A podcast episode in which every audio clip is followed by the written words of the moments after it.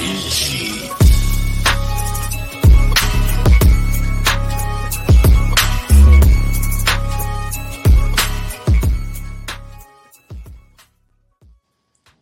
And welcome in to episode 22 here, the Grind on Sports. I'm Wayne Kaiser alongside my teammate, uh, the one and only Ben Metz. And to my left, maybe you're right, uh, would be the voice of the Maryville Scots, Heath Dunkel. Uh, he, he, has a lot of other titles. He is the uh, proprietor and owner of Two Hop Sports. He's also part of the Alcoa football broadcast there in the fall. But uh, Mr. Heath, uh, a lot of different hats, but here we're going to talk about your story. How's it going, man? Good, man. How are you guys doing? We're doing good. We're doing good. Uh, uh, I know you're a busy man. Uh, if you follow you on social media, uh, we know you're a busy man. Uh, but a lot going on there, and uh, kind of background a little bit on what we're doing here is, I, especially in the media realm. I don't know that anybody gets the. You don't see many thirty for thirties on media guys. you don't. You don't see the story of how they got where they got. and I think ultimately that's a cool story for whatever that is. If it's a sport, uh, if it's a media member, if it's, uh, uh, I mean, honestly, teachers and, and any any walk of life, people don't get places by happenstance or accident. And so I, I kind of like to expose that a little bit. Uh, what opportunities, what breaks went your way uh, to get you to where you are with Maryville College and also uh, Alcoa, the, the, the eight time defending uh, state champion. So uh, big, big time record there for them. But we'll just kick it off. Uh, again, we can start as early. I mean, we probably don't need any toddler stories, but uh, we can start as early as you want to, man, with uh, with your story there, and uh, and just let's take it from the from the top. Where where did the the broadcasting thing start for Mister Heath Dunkel? Yeah, so I think uh, for a long time, Wayne, uh, growing up as a kid, and I'm sure many kids kind of operate the same way that are in sports the the thought, the goal was to play professionally in, in one of them. Um, whether that be football or basketball or baseball, those are really kind of my three main sports. I did some other stuff with track as well, but kind of focused on those three. And as I got older, starting to figure out a little bit more where my direction took me. But um, right uh, before my junior year of high school, uh, I switched positions to wide receiver. I had previously been a quarterback and I wanted to give wide receiver a try and uh, went to the University of Texas football camp uh, right after they had won the national championship. And so uh, got to take a picture with Mack Brown and the national championship trophy, which was a really cool experience. Um, but also um, that that trip and that camp was a pretty humbling experience as well, as all of the athletes around me um, were way better than I was, and I got a, a rude awakening that um, professional football was not in my future. And so it motivated me to work harder at the high school level um, to continue to bring that work ethic that I learned at that camp back with me uh, to Heritage High School, where I played for the Mountaineers. Um, but eventually had to kind of determine what that next step was after high school. And so um, when as I got near the end of my senior year, um, there was a maybe a few small opportunities looking at NAIA, maybe Division three, if I wanted to try to go somewhere and play football. But ultimately, I knew that that wasn't going to be a career, and so trying to make a decision on what that next step was, and so decided if I couldn't play sports, I'd love to talk about them. So went to UT.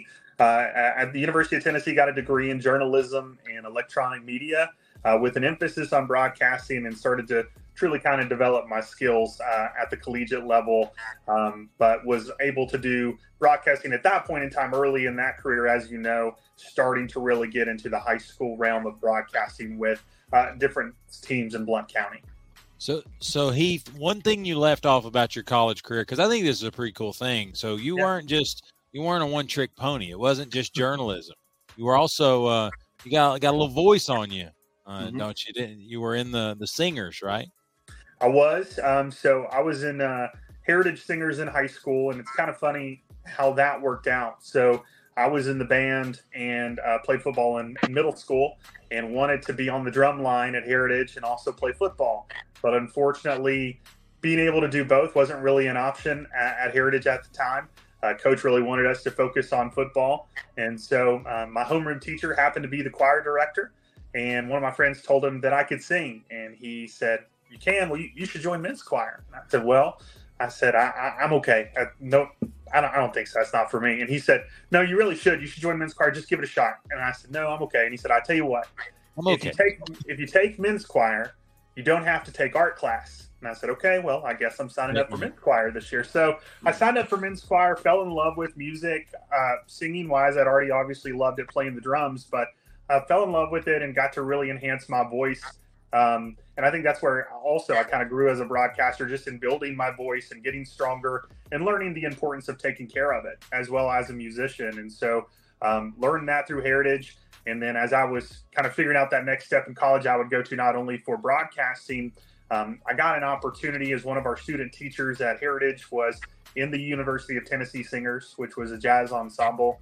And uh, he went to his choir director and they reached out and uh, I had an audition. And next thing I knew, I was in the University of Tennessee Singers. So I got to college and um, got to do that. Uh, it was pretty pretty busy time in my life from uh, work at serving tables to school to Tennessee Singers and, and broadcasting. And then uh, on top of that, also um, I loved uh, choir so much. I got heavily involved in it through college. So most semesters I was actually in three choral groups. So I was in uh, the Tennessee Singers.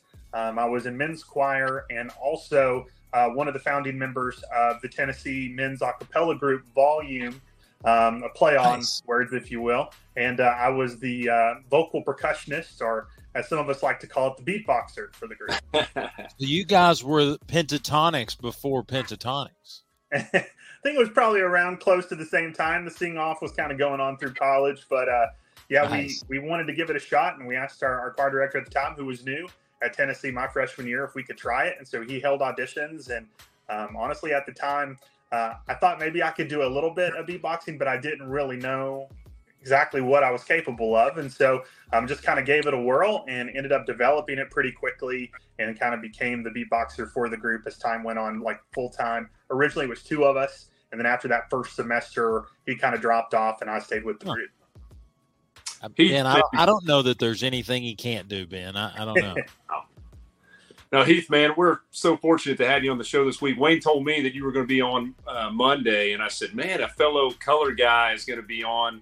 And uh, one of my favorite experiences of this past football season, um, all kidding aside, was just talking with you before the Maryville Alcoa game. Just a guy who really passionate about what you do, and uh, I really enjoyed our conversation before the game. And uh, look forward to working with you this year. But uh, getting to my getting to my question, when you were a kid, because uh, I did this when I was a kid. I, am curious if you did, but uh, I would I would be in in the living room calling games. So my mom would kind of catch me like calling a game or or you know saying this player's about to do this and doing a full analysis of a video game or something like that. Did you ever do anything like that growing up? Yeah, I did. Um, it was a little bit more when when uh, my brother was playing video games, and it was my turn to wait and let him play a little bit on the NCAA football. But also, I think I just always found the the uh, announcers fascinating in, in, those football games.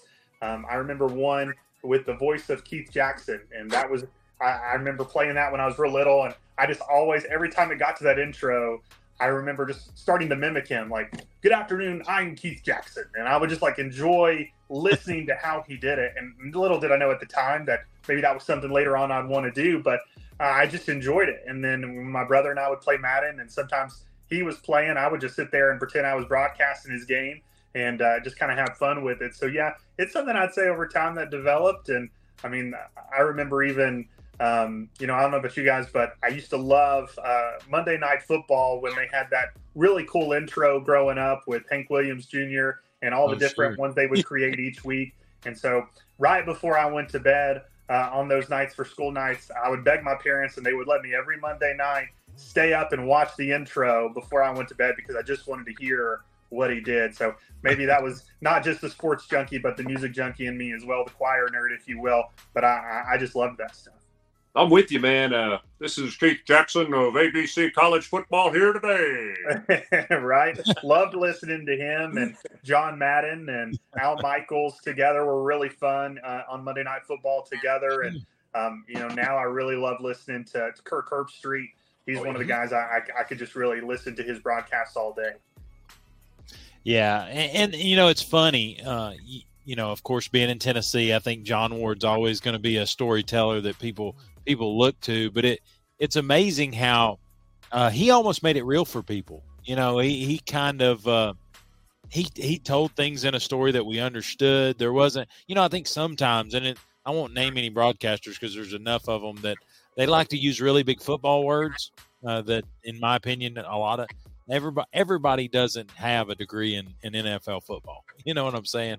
And so when they use like this route name that you know, yes, if you are in that circle, that makes sense. But I feel like certain ones like Keith Jackson, John Ward, uh, and even even some new guys, uh, they say it in a way that you know people people understand it. So that's I think that's always intriguing when you're like, I can maybe do that.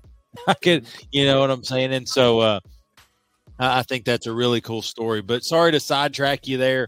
But I thought that was a cool thing because again, I think everything builds what develops, right?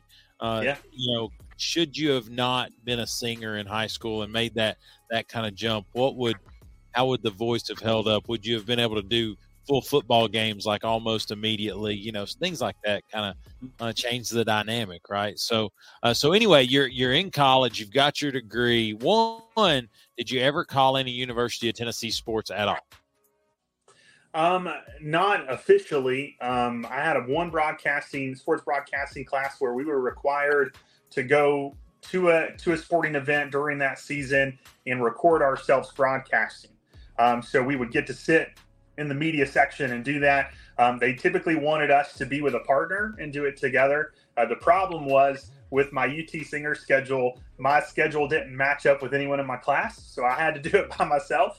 And so I went to uh, two Lady Vols games um, when uh, the Great Pat Summitt was still there and got to sit on Media Row and just had a recorder and sat there and recorded my broadcast and then um, got to go after to um, when they did the q&a with the coaches and the players and got to experience that and interview some of them and then uh, would turn that into uh, the teacher and have him review it and critique it so, so when you were in college, journalism, uh, electronic media, the broadcasting kind of concentration, when you know, because in college, I feel like it's a it's a road, right? Like you're you're traveling on it. Because I, I, I started college as an elementary teacher, uh, mm-hmm. like an elementary education major, and I ended with organizational management. Common Core may have had a, a couple different punches to do with that, but well, well I digress. But um, was there any time in in your time in college that either a you were like maybe journalism isn't my jam or maybe broadcasting isn't my jam or or i guess was there a time where you just said yep yep i'm where i need to be yeah i mean i think uh, questioning ourselves at time is is kind of normal. I think a lot of people do that. And i think going through college you know you're trying to really figure out who you are. You know you get out of high school and you know you kind of been under the parents umbrella and now you get into college and are really just trying to figure out yourself um, and how you kind of fit into the puzzle of the world. And so um, I think for me, there was certainly a lot of that. Um, I think um, going through, you know, one of the things I found uh, when I went is that a majority of the classes uh, focused on journalism and, versus broadcasting. And what I had anticipated was going to be a lot of broadcasting, and instead it was a lot of writing and going to um, government board meetings and writing stories and, and doing things like that that um, I, I, it really wasn't my passion. Uh, I knew that, and so I think I just I kind of I did question throughout college. Well, you know, am I making the right moves? Am I doing the right things? Is this going to be a field that I'm not going to be able to crack? Because what we learned through um, college as we got older and older throughout the years is that you kind of had to be a reporter or a journalist um, before you could really kind of work your way up into maybe that ESPN Sports Center broadcaster type of role. And what really got popular as well during my college years was former athletes becoming broadcasters. So not only were people taking a long time to make climb the ladder, if you will, and become a broadcaster, but now athletes were taking those positions as well. And so I think that I was I was definitely questioning myself and wondering, well, man, like this has gotten even harder. Is this going to be the right path for me? And um, you know, God works in mysterious ways, and, and it's not my full time job. I, I do have a full time job outside of broadcasting, but I've been really blessed uh, with the opportunity to be able to still live out my passion as much as possible. Yeah, we call that uh, we call that daytime job. That's your daily grind. right. Then you got the evening grinds with the with the projects, but uh, but uh, but but Heath. So obviously, you get through college. Uh, you're you're kind of getting into the workforce, doing different things. What was kind of the big break that got you got you on the on the field in the press box? What what got you into to actually doing the deed in broadcasting? Yeah, so um, throughout college, I was uh, broadcasting high school sports. Um, so that was one of those things where uh, after uh, the Heritage football season, my senior year of high school, we obviously didn't make the playoffs. I was telling my guidance counselor, you know, I really want to go into broadcasting. I want to be a sports broadcaster. And it just so happened that her fiance and some of his buddies had just started a, um, a radio team covering high school football in the fall. And they were going through their very first season of doing it and uh, having a lot of fun. And it was just a bunch of friends, including Marty Millsaps, one of our dear friends of the program that we know, and some of his friends from a, a, a local newspaper that used to be out here called The Blount Today. Mm-hmm. And so um, they were doing that together.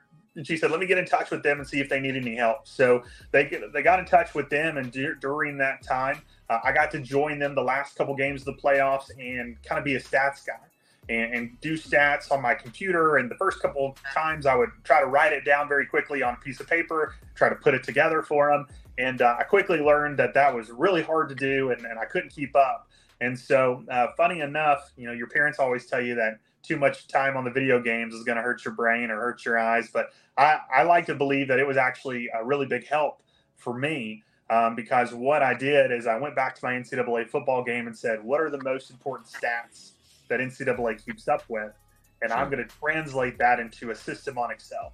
And so I looked at that and created my own stat system on Excel and helped me keep uh, a much better job of staying uh, on top of the stats throughout the ball game and uh, I would able to come on on the pregame show for the first few years where I would give my prediction, um, talk about each team, and I would reach out to the ads that week. I would have them send me stats. I would have them send me rosters, um, and I would kind of do all the the grunt work, if you will, for the team.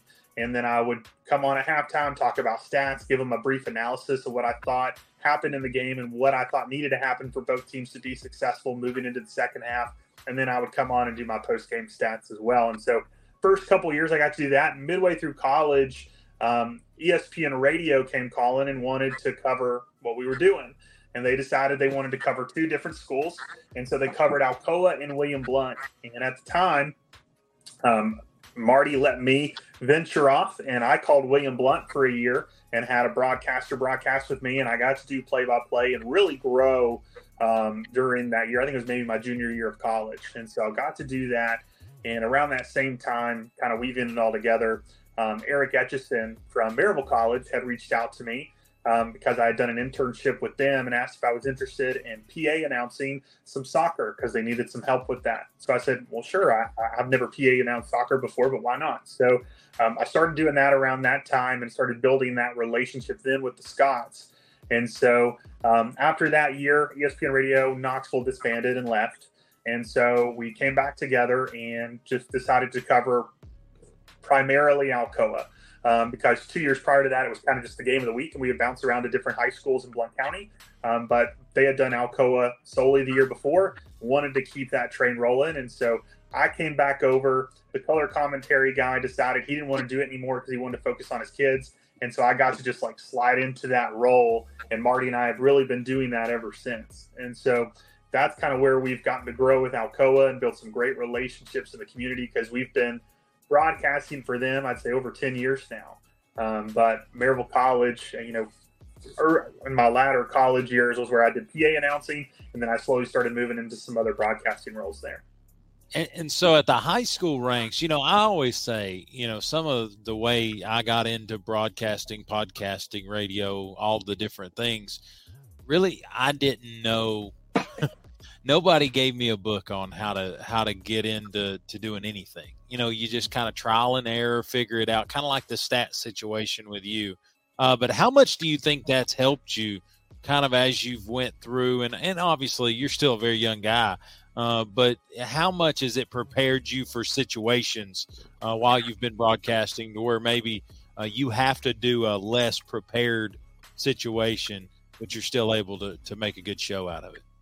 man, I tell you, high school football um, has really prepared me just to be able to learn how to how to uh, adjust on the fly um, just in life in general i would say with work and other things i do and how to how to stay calm under pressure because there's a lot of times especially at that level where maybe the equipment you're working with um, it could be great one week and it could be faulty the next week and, and you got to figure it out and sure. um, you've got a fan base maybe who's preparing to listen to you and you've been hyping up the game all week and and now it's not working and you've got 10 minutes before kickoff and you've got to figure it out and you've got to call the, the engineer and talk to them about what's going on and um, you know some uh, people uh, you know don't handle that well and, and others can stay a little bit cooler under pressure and um, i try to pride myself in, in staying as calm as possible because i think losing your temper is just going to cause you to panic and cause you to to really kind of lose sight of what you're doing and sometimes mess things up further and so um, I think that's important.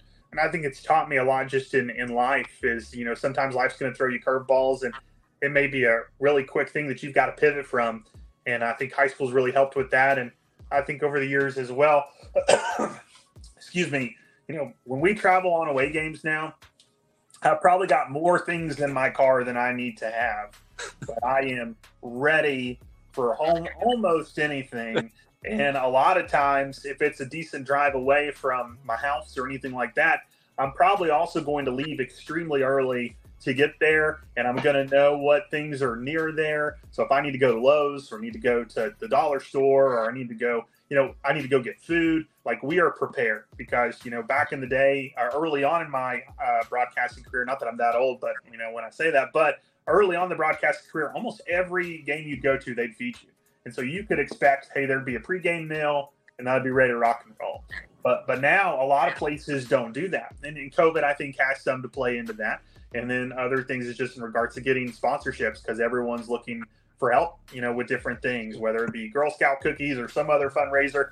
And so it's hard for everyone to be able to give up their money and their time to help you and, and maybe even give out all the food. So um, you find a lot more now that most places don't have uh, pregame meals. And so that's another reason on away games I like to get there early because I want to get there, I want to set up, I want to make sure it's working, and then that gives me time to go somewhere nearby, grab a quick bite to eat, and probably bring it back, and then just sit there and kind of take it in because I, I love nothing more than to get to a game early, set up, and have time to just sit back and just think about the game and just kind of let it sink in about what's going on. What have I studied this week? What's the field look like? What's what's the energy look like? What are some of the people I've met, and, and what have they talked to me about about this team that I can really maybe use at some point in the broadcast? So it gives me time to kind of reflect and really prepare as well. So Heath, uh, I got to ask you this question. You brought you yeah. brought up all the uh, additional equipment you bring, and you know me working with Wayne. This this made me think about this question. Um, are how much, how many feet of extension cord do you take on a on a road game? I know Wayne is a plus fifty guy. Like, are you a like yeah. sub fifty or plus fifty or? And, and, the only reason we know how much I take Heath is because we used every yard of it one time. you know, it was worth taking. yeah. Um, so I would say I probably lean plus 50 as well. And the reason I would say that is because of one game and one game alone that I'll, I'll never forget is um, two years ago when Alcoa played West and we traveled to West and it was a crazy game. Alcoa won it overtime, but what what a wild game! And um, we went, we got to West and we were supposed to originally be in the press box. Well, um, it just so happened to be a Thursday night game. Uh, Rivalry Thursday was coming to cover it on television, and also the Sports Animal was coming to cover it. So it was going to be a really big game with a lot of media coverage. And unfortunately, we were the odd man out. And so we got there and they said, well, you're now going to be on the visitor side uh, in the stands. And, um, you know, there is uh, electricity on the light pole nearby. And I thought, okay, cool. It'll be right next to the to the stands. I'll be able to hook it right up. I brought a tent with me to give us cover because there was they were calling for rain. So I was trying to prepare there. We even bought some some of those walls you put on your tent on the sides and like Velcro it to the sides to protect us from the wind and the rain. And we went and bought some of those that week, preparing, you know, like you have to do for for the game. And and I got there with all my equipment and my tent and the walls, and, and I thought I was 100% ready to go. And uh, luckily, my brother was still on his way because we all got there and we were about an hour and a half, two hours early. You know, again, we wanted to be there and prepare. But we found that almost 50 feet away was the light pole that had the electricity. And so we were like, we don't have any cords that stretch that far. So I immediately had to call my brother and he um, he drove uh, to a hardware store and got one for us and brought it and we plugged it in and it worked thank goodness and we were praying the whole game that no one messed with it because it was just like this long string going up to the top of the press box and we were just like please no one pull the plug like please let us have a full broadcast luckily we did but it was a little scary so heath uh, you want to know where uh, the game i used every feet every foot yard of cord that i had was based on our conversations, I'm going to guess Powell. Knox West. Oh, okay. Knox West. Same, same thing. So, so not the same scenario on why they just immediately put us over there. I, I don't know. Okay. I, I, don't know. Uh, but we did the same thing. Had a tent, the whole deal. but again, I I roll heavy, and so we literally it was probably I don't even think it was one whole cord. I think it was either two or three cables put together, and we at the when we met them, we tied it in a knot and and then plugged it in so that if even because there were kids playing there all night, yeah. so if they tripped on their what on our cord, they wouldn't immediately pull it out. But anyway, yeah. So uh, no no uh, no disrespect to Knox West, but uh, they could uh, extend power cords. But anyway. Uh, they, they but, so so he yeah yeah so learning learning how to adapt that's something that high school broadcasting i think i think any any affiliation whether it's the the snack parent of the of the football team the the the the uniform guy or the radio crew you got to be able to be versatile to what you got, the surroundings you had. We've been put on top of Powell High School uh, with hornets the size of chihuahuas. I mean, it is. We've had it all but uh, yeah, made it through it uh, unscathed. But you talked about doing doing Alcoa for for multiple years. Uh, as a broadcaster, you know, I think anybody can point to a state championship game or what have you. Uh, but as a broadcaster, was there any time in that when you just kind of lost it for a minute and kind of became a fan? And and what kind of game was that? And and kind of give us a little story run back. Well, not to um, pour any salt on the wound, you two. Um, but as I was asking the question, I was like, I got it. but uh, Can it be 18s instead of like. I mean, there's been a lot of fun moments and, and a lot of cool things um, that I've seen over the years. I would say from broadcasting at different venues. Um, uh, I'll just share a couple with you, and then I'll kind of go into my favorite that you just talked about. But some of it's not even about the game; it's just about the um, the, the people. Um, when I th- I think about uh, Kingston, um, Kingston High School is probably one of my favorite places to, to go call a game at. And it's just because the people are so good to you. Um, they're extremely nice. They get you whatever you need. Um, I'll tell you what, my first time there, you know, talking about pregame meals, um, walked in and they had barbecue and chicken all across the back table. And then at halftime, they brought us from next door Sonic Blasts. And they just had they just brought in a ton of them and was like, all right, who wants Oreo? Who wants M&M? And they were like just passing them around. And wow. I was like, this is incredible. Like, um, you know, I probably needed to go on a, a, run and do a weight workout afterwards, but because I ate a lot, but it was, um, it was really cool. But it's not just about the food. I mean, anytime I reach out to them, um, they've always been super hospitable and helpful and got us whatever we've asked for. They've always made sure we had enough room in the booth. And, and sometimes uh, you guys, I'm sure, know there's places where you got plenty of room and there's places where you got to make it work. And maybe there's one seat, maybe there's two if you're lucky, but it's going to be a tight squeeze. And if you bring anybody else, um, which typically I know you guys do and we do as well, we've got to figure out what to do with those people, whether it's putting them outside, unfortunately, or having them stand behind us, or maybe one of us stands um, and, and deals with the broadcast that way. But um, Kingston is was so great to work with, and um, I believe they're back in our region this year. So I'm, I'm excited to be able to, to, to, do stuff with them again. This year they're at our place, but I think we'll obviously go to them next year, and that'll be fun. Um, Webb High School, um, their press box is really cool because the glass goes across all the way and on the sides. So you can see every angle. So if the guy keeps running, you don't miss the shot, you don't miss the call because you can see it. So they have glass on the sides of their windows and all the way across, and it's an open press box. So there's not like doors or walls, so you can see everything. And they actually have a broadcasting program or a media program. So they had behind us students that were calling the game, students on the field that were doing sideline reporting. Um, it was legit. Um, so, and then Dobyns Bennett, you get to take an elevator up with a media pass and fill Yeah, all official. three Yeah, stories, yeah. it's a pretty cool place. And so, but uh, but but again, now now I have to to, to dig it in a little bit, and I apologize. But um, last year, the Maryville Alcoa game, and it's always a fun game. It's literally my favorite game of the year, just because the rivalry and the passion and the people and the stories. There's so much to it, good or bad, for Alcoa or Maryville. It's just fun. And um, last year, I I did uh, become a fan. Um, near the end of that ball game, Jordan Harris picked off the ball and took it off. And when he did that, it was kind of the, you know, old NBA jam nail in the coffin. And uh, I, I saw him take off. And, and funny enough, eh, uh, my uh, my girlfriend's friend was um, just so happened at the time was sitting below us and decided to record me and us broadcasting for a minute. And it was just perfect timing that she decided because all of a sudden you just see me go, go, go. And I'm screaming in the broadcast, like, go, go, and just screaming. And I'm just locked in on Jordan.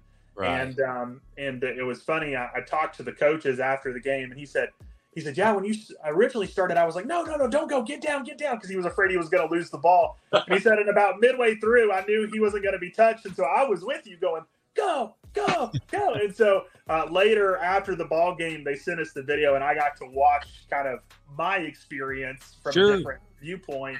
And uh, you know that that was where truly, you know, I, I was I was a fan as well. And so, you know, a, a, series that again has gone back since about 1927 that Maryville has dominated and done a fantastic job with. And so it, it meant a lot uh, for us and, and for the community. But it was it was a really cool, really cool game.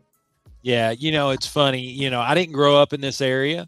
Uh, I am uh an assimilated rebel. Uh, that's what I tell people. But um, I'll say this: uh, anybody who asks me, they're like, "How's how's the Maryville Alcoa rivalry?"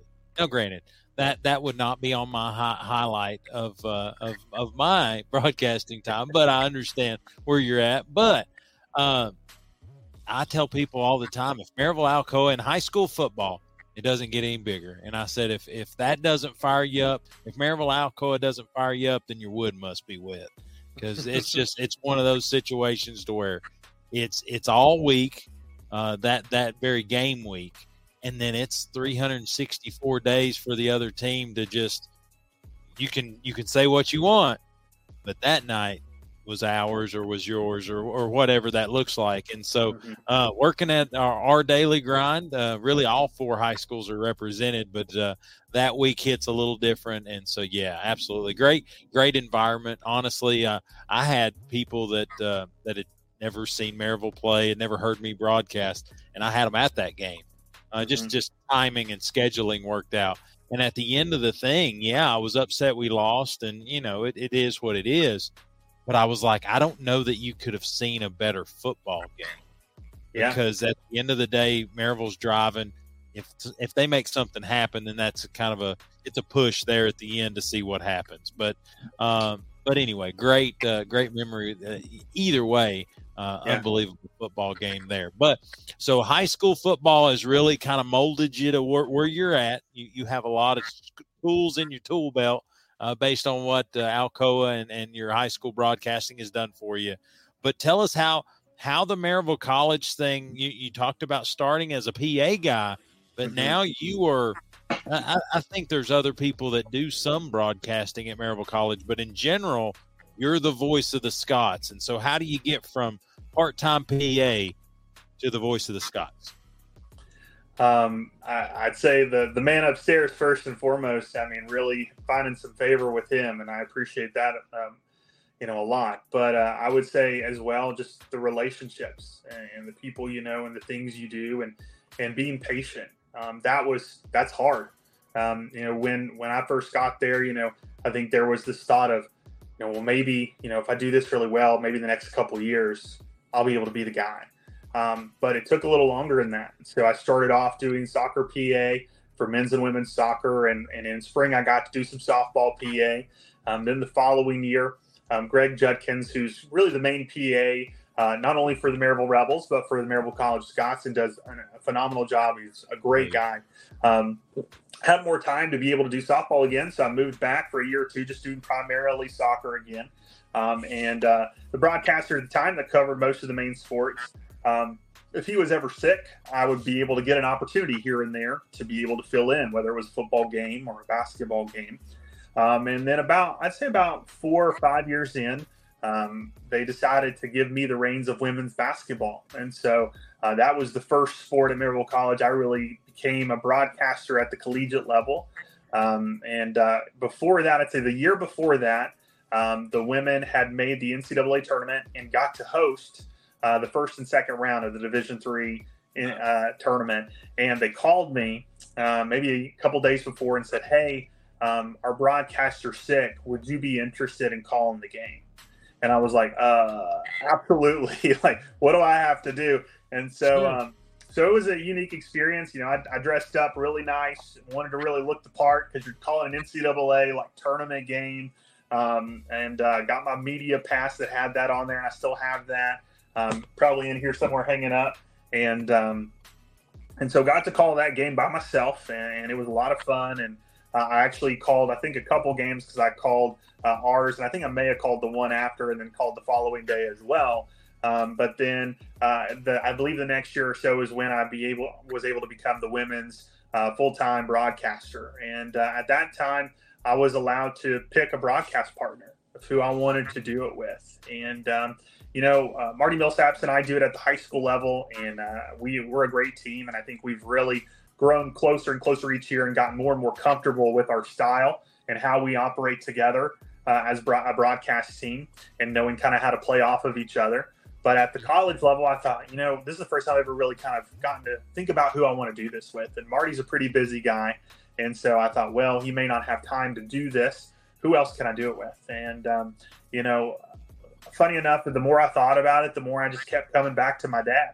And uh, he is not a, um, he's not uh, a broadcaster, if you will, and that's not really his passion. But to be but to be able to have conversation with him, and we talk sports all the time. Um, I thought it would be a really cool treat and a, and a, and a unique fit, and I thought we'd give it a go. And uh, my dad um, has taken over that role and really done a great job of it. And I think we we balance each other really well, not just because we're father and son and we know each other, but he's much more technical, so he can tell you what the ref is calling, why they're calling it, what the rule is, where I'm going to be more of the energy. And so I'm going to bring that energy, but then if there's something I don't understand, he's going to be able to step in and kind of really explain that in, in detail. Mm. And um, yeah, not only that, but I think just watching his growth, um, not only as our stats guy for high school football, but as the broadcaster with me at Maryville College, he really he takes it seriously, and I appreciate that. Um, you know, when he gets in uh, chat forums and asks Excel questions and looks up looks up NCAA and high school stats and how people would actually do it the correct way, or if this happens in the game, how do you what's that stat, or do they use rushing yards, or what does that look like? And he knows. He will say, "Hey, I looked at this this week, and here's how I'm going to start doing it." And I'm like, "Sounds great to me, Dad." And he's worked really hard in his Excel system. Kind of took what I made, took it to a whole nother level, um, and then you know, at the college level, he does a lot of research. Um, one of the ways we kind of have learned to play off of each other is I really prepare for the game as a whole, but do a lot of time studying the home team, and he does a lot of time studying the visiting team. And then he will also get some history on the school and when they were established and what their colors are and where they got their name and all of that. And so he'll kind of give a history lesson throughout the game, and then we talk about stats and give our analysis. And so it's it's been really fun and uh, I'm really blessed to be able to do that with him. And um, we so we've done men's, women's basketball for a long time, and then over the last couple years, uh, we were able to take the reins of uh, football and also men's basketball. And then last season, I started calling some uh, baseball and softball games, and I do softball by myself. Um, we do men's, women's basketball, football, and baseball together. And then I also, for the first time ever, broadcasted soccer and volleyball last year at Maryville College as well. So a lot of sports, a lot of learning, but a whole lot of fun. Wow. So what I admire about you the most right there, Heath, what you just went over, um, you talked about it a little bit earlier in the show is the prep work. There's so much prep work that, that we put in and, and you put in going into like a Friday night ball game. It just blows me away that, you know, at the college level with the Scots, how, how do you keep up with, how are you keeping up with, okay, you know, you got a couple sports that overlap. You know, these this team is doing this and the recruiting, um, you know, and then this team is is doing this. So how do you keep up with all these sports at the same time?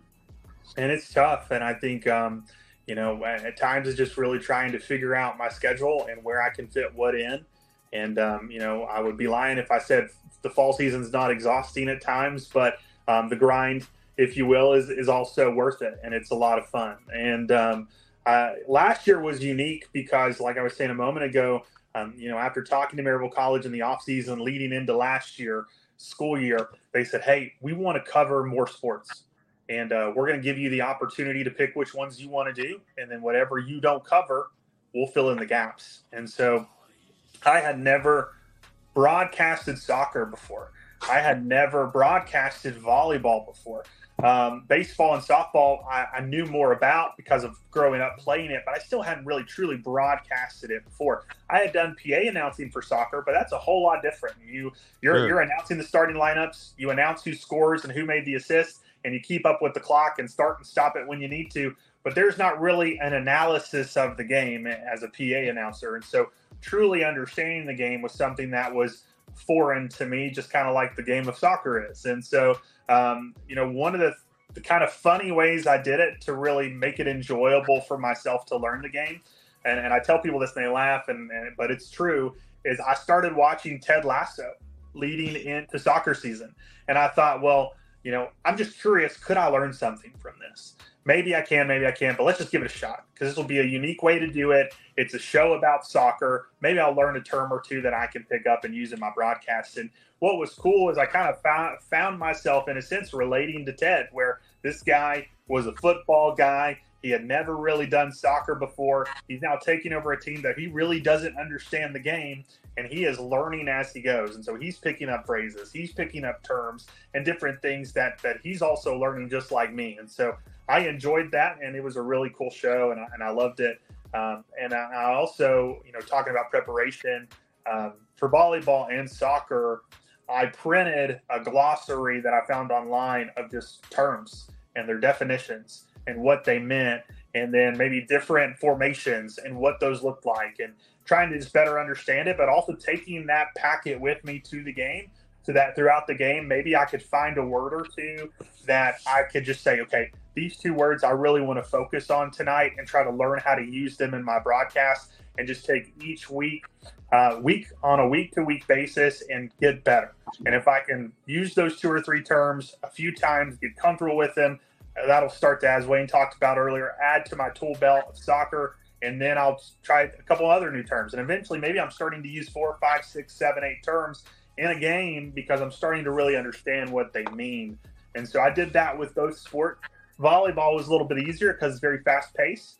Um, but soccer is a, a, slower game and it's just really kind of all about rhythm and, and, finding those openings and taking advantage when you see them um, and controlling the pace. And so it was it was a learning curve for me. But um, not only is the staff amazing at Maryville College, but uh, the the parents are as well. And so I had a few parents that were near me that found out it was my first year covering, and they came up during a halftime and just talked to me, spent some time with me, gave me some advice, told me different things they knew about soccer, and said if I needed anything, they were there for me. So um, you know, it. Well, I, I joked around last year. I, I coined the phrase, if you will, um, when I was uh, in basketball season with Coach Placeris. I said it means a lot to be a Scot and I think for me, it's so true because everything I've learned since being there is that it's just such a family. People love and care about each other and are truly invested in helping everyone elevate what they do. Uh, you know, but Ben, uh, one thing that we haven't touched on, and I think this is big, is because at Maryville College, uh, it is a video broadcast, correct? Mm-hmm. And so there's a big difference between a TV broadcaster or a video broadcaster and a radio broadcaster. So mm-hmm. how was that? Like learning that they can see it, Heath. That you don't have to tell them what color their jersey is, or, or different things like just small pieces that when you're on the radio beat, you know, you have to say, you know, he, you know, his jersey's dirty because he's been on the ground a lot tonight, or the flag's flying in a certain direction, or blah blah blah blah blah. You don't have to do that in the video side of things. Was there a transition where you you kind of had to tune a little bit, or and now is that a pretty seamless transition? Um, I would say it's it's constantly a work in progress. I think there's a lot of opportunity to continue to get better. Um, I think for me, usually early on in a season, I have to remind myself that I'm not on the radio. Um, but also at the same time, um, there's you're not always, um, I would say, at that level going to catch every angle with a camera. And so at times too, I can kind of use my my skill set from the radio world and really be able to go into a description and be able to explain stuff and we find other things we talk about too like we talk about you know maybe at the beginning of the game like hey it's it's a it's cool 80 cool 78 degrees here as we're starting to kind of creep our way into the fall the wind's got a slight breeze uh, you know pulling to the right like talking about some different things we're seeing with the weather what we're seeing with the fans um, and being able to describe those and um, you know there's also just human error sometimes where maybe a camera goes out or maybe it doesn't go all the way covering the play. Maybe someone accidentally misses a step. We all make mistakes. And so there's been times where even, you know, someone's not at the game and listening um, that they um, maybe need that description. And uh, I think a couple times too, I've talked to parents in different sports that, especially basketball, that sometimes will say, hey, you know, we'll, we'll put it on our computer or we'll put it on our TV and, and, and do stuff and listen. And so for me, I'm like, okay, well, now that I know that, you know, I, I think that description is even more important. So I would say there was a huge drop off um, of what you described. Um, sure. I think, yeah, to a degree, maybe, but I, I think as well um, that sometimes having that extra description can be beneficial. Sure, sure. Um, so lost my train of thought like completely right there. like it just went pew. I got it back. I got it back. But uh, so so Heath, all of this, uh, all of these projects, all these sports, all of this activity and growth, uh, you've you've managed to build a brand around it. Uh, mm-hmm. It's on your T-shirt.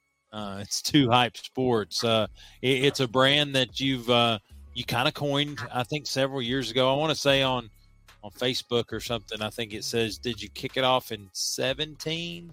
I did. Yeah, 17. 2017. And so you, have kind of built that, and, and honestly, over the last year and a half, two years, uh, it's just it, it's really kind of blown up just from uh, being a Friday night and a and a retweet here or there kind of a system. Now uh, I remember what was it last year or two years ago? You did trench work Thursday uh, where you highlighted local kids uh, on the offensive and defensive line across Blount County.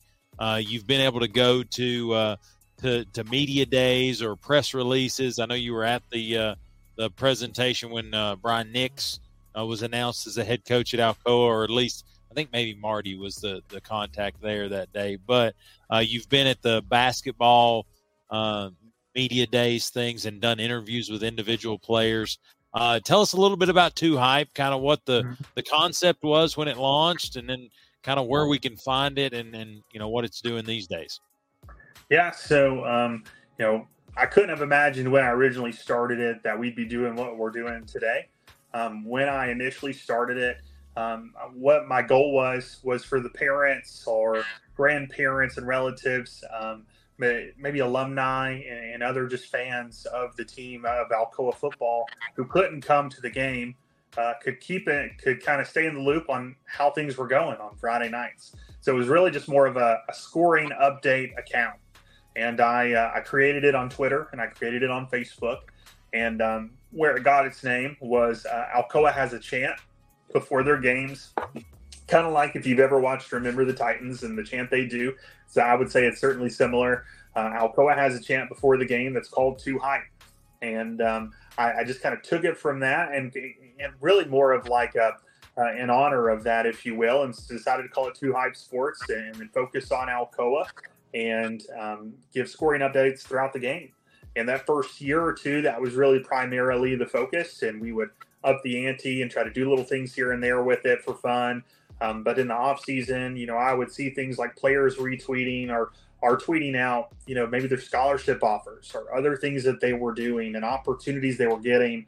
And really, you know, the more I watched that, the more I thought, man, these kids aren't getting the love they deserve and and the praise for all of this hard work. And so I saw an opportunity, um, especially in Blount County, which is kind of a majority of my life. I've been been living here um, and, and, been a heritage kid, so I, I know what it's like to, to live in the county and maybe not get all the coverage, not get all the love. And so um, I, I saw it as something I could really be able to shine a light on.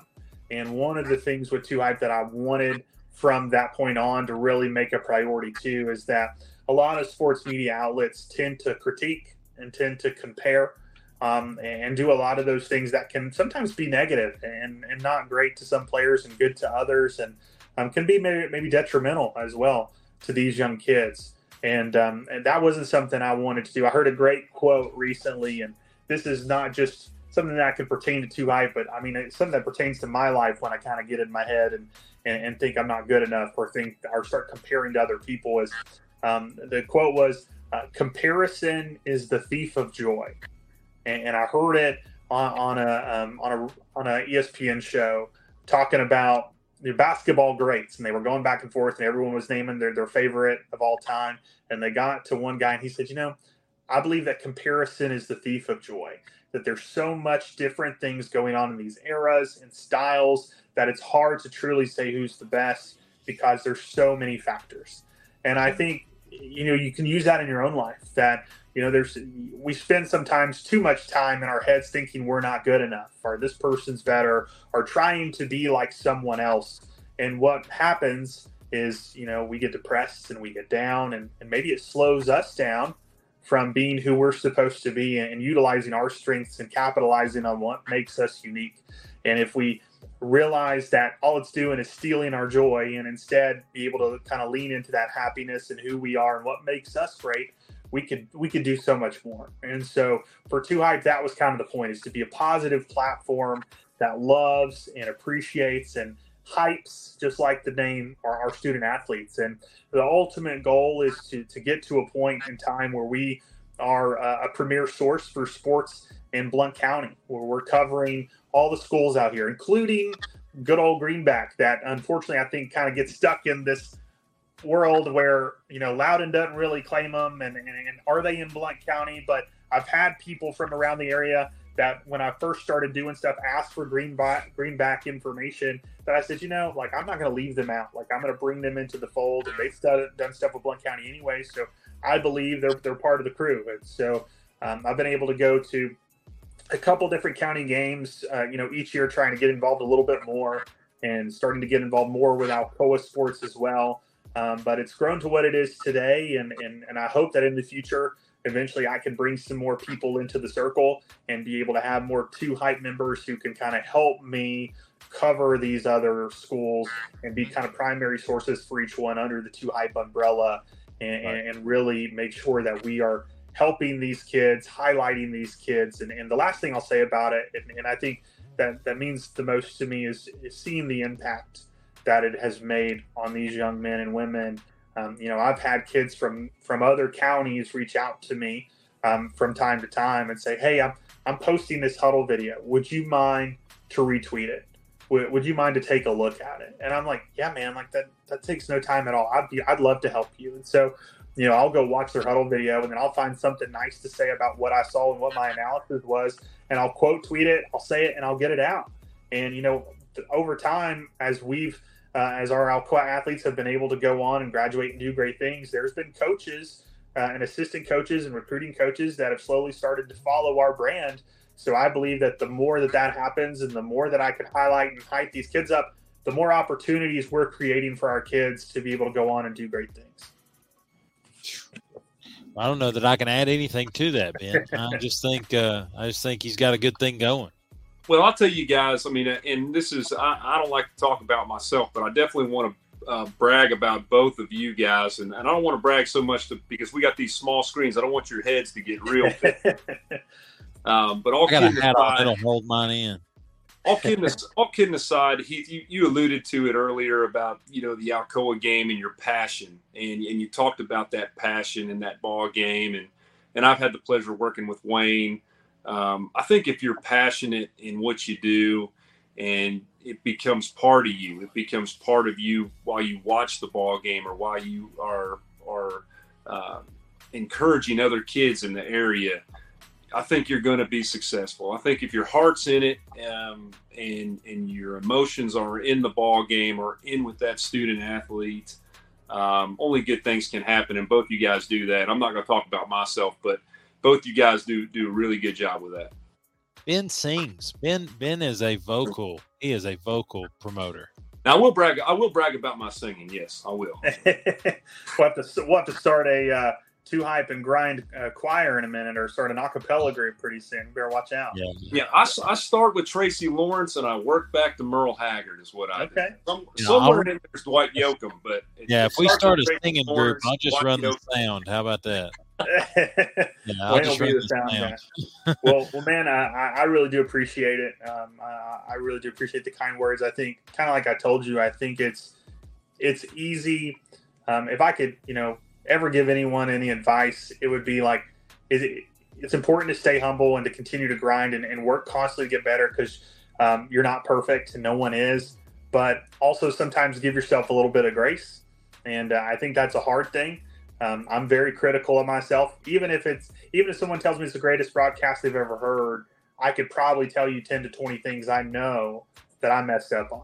And right. um, and so I think it's it's it's so nice um, to be able to meet the parents. I did, you know, after a ball game or after, you know, especially at Maryville College, we've been able to really get to meet some of these parents who typically live in another state and have come to a game or two to see their kid, but usually have to listen online. So they, you know, unfortunately have to listen to me and my dad a whole lot, but make a bunch of dad jokes go back and forth. But but they they come and they say, hey, you know, we this is our, our one weekend we get to be in town and typically we're listening back at home and we just want to tell you how much we appreciate you and what a great job you do. And I think it's it's nights like that that not I wouldn't say goes to my head. I think it's more of a I walk out with my dad and I go, man, that, that was just so nice to hear. And, sure. and it's and it means a lot. And uh, um, so it's easy to, to think you know we're not good enough at times, but I think we have to give ourselves some grace and kind of just find that middle ground, which can be hard at times. But uh, it's been a lot of fun, and uh, you know I live in Alcoa now, I um, used to live uh, a little bit closer to Foothills Mall, but now I live over here in, in Alcoa, and I just love the community. I love the people, and uh, over the years building those relationships. You know, I can walk the streets down and someone may honk their horn, you know, and wave at me, or I go down the street and someone's like, "Hey, two hype," and I'm just I kind of laugh and I'm like, "Hey, man," but I get to also see these kids grow up. You know, we've got some kids now that are doing some big things at the collegiate level, and um, you know, we had one that one or two that recently transferred to other schools and um, from time to time being able to reach out to them, or if I think one of them's maybe going through a tough time, I may just check on them and I may just reach out and let them know that like, hey, you know, two hypes, two hypes still here for you, and and this is not just a platform to talk about your athleticism, but also a platform to let you know like you're loved and you're cared for, and this is a community that has your back.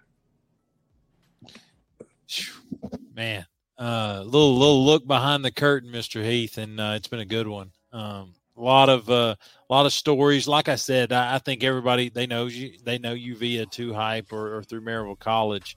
Uh, but sometimes how you get there is part of the reason why you are the way you are, and that that mm-hmm. seems to be the case here. So appreciate you sharing the stories. Uh, again, two hype and Mr. Dunkel is always welcome on the grind. Uh, I may do a little, uh, you know, as the season progresses, uh, maybe maybe look at a little uh, Maryville Alcoa preview, maybe bring you on that week. Uh, we'll, we'll, just try to see how we can uh, bring two hype in the grind together a little bit more from time to time. Well, I definitely appreciate it, guys. Um, really an honor um, to be able to come on the show and, and, share my story. Like you said, Wayne, it you know typically it's it's not about us. We're we're broadcasting and hyping up these kids and these athletes, talking about them, and so um, not an opportunity that we do often. Um, but it's truly appreciated, and and, uh, and I'm really humbled and, and honored by the fact you guys thought of me. Good deal. Ben, you got anything?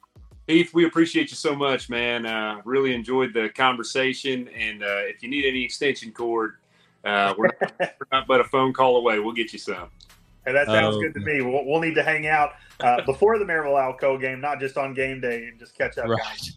Yes, absolutely, absolutely. But episode 22 has told you that it means a lot to be a Scot with Mr. Heath Dunkel, and uh, appreciate it. Uh, great story. If you if you like this episode, check out others. Again, episode 22. But we've talked uh, to Charlie Palaio, to Derek Hunt, uh, all the way through uh, Tony Iruli, another Scot. Uh, and so there's a lot to be had if you like what you heard here tonight. Uh, you can check us out on YouTube, obviously, is where the channel is, uh, but Facebook and Twitter as well. But that'll be all for tonight. But Heath, thanks again for Ben Metz, Heath Dunkel. I'm Wayne Kaiser, and take care, be safe, and yes, grind on.